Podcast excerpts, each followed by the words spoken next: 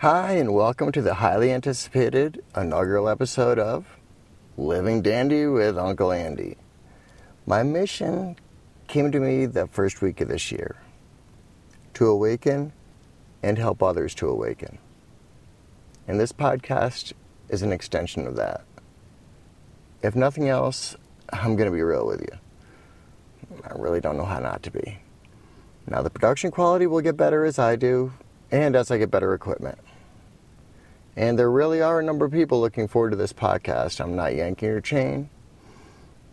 So I won't wait until everything is perfect to put it out.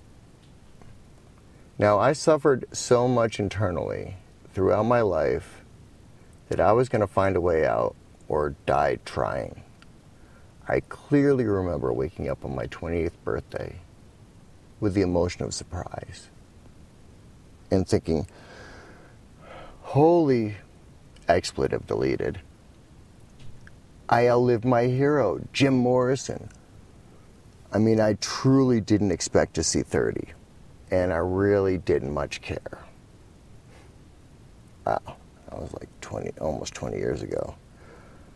I mean, I've been a spiritual seeker since I was a kid. I mean, I was raised in the church, and I tried as hard as a little boy could I bought in fully. I mean, a hook, line, and sinker, eagerly. I was as good as I could be, just to be pleasing to God. Focusing on this life only as it applied to the next one. So I, I figured if that had worked for me, it would have worked then. I remember around my 16th birthday saying to myself, you know, I've been good all my life.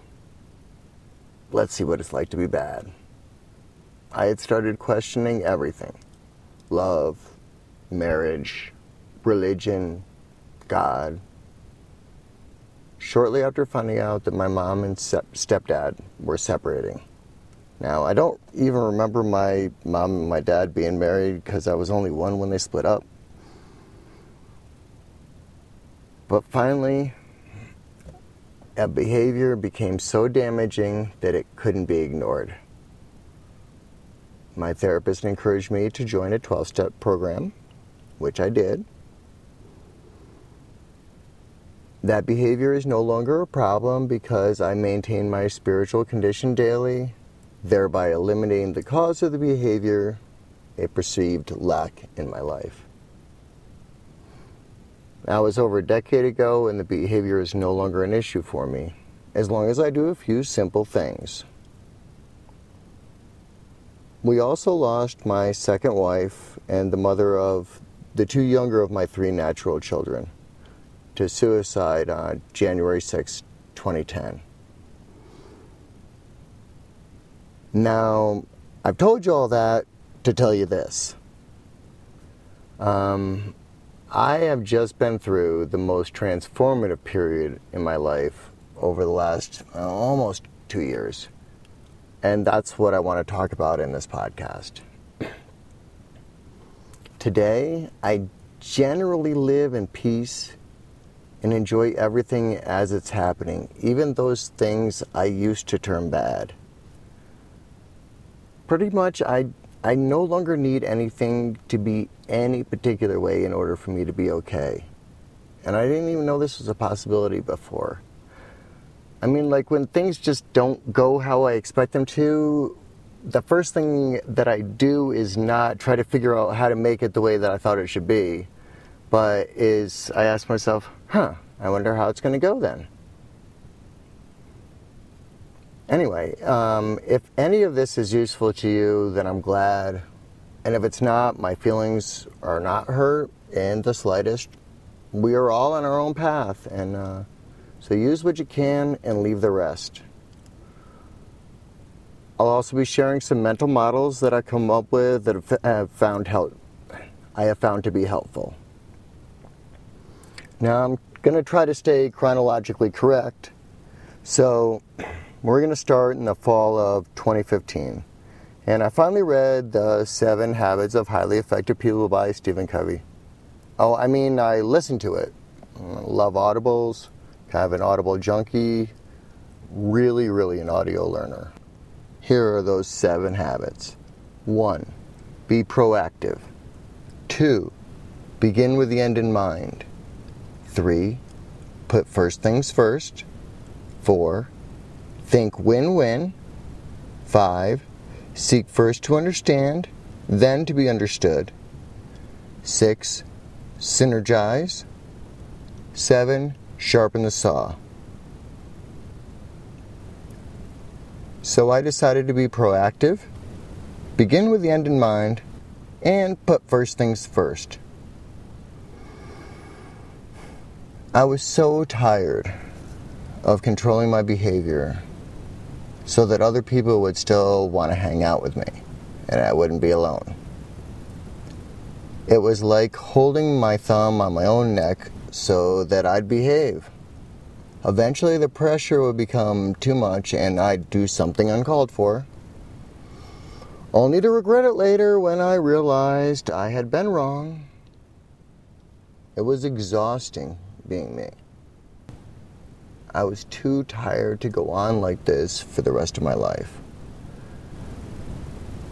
I realized then that it would be easier to change my thinking in order to control my behavior.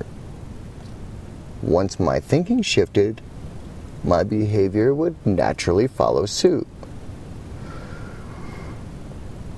My first real try at intentionally changing my thinking to change my behavior happened in December 2015.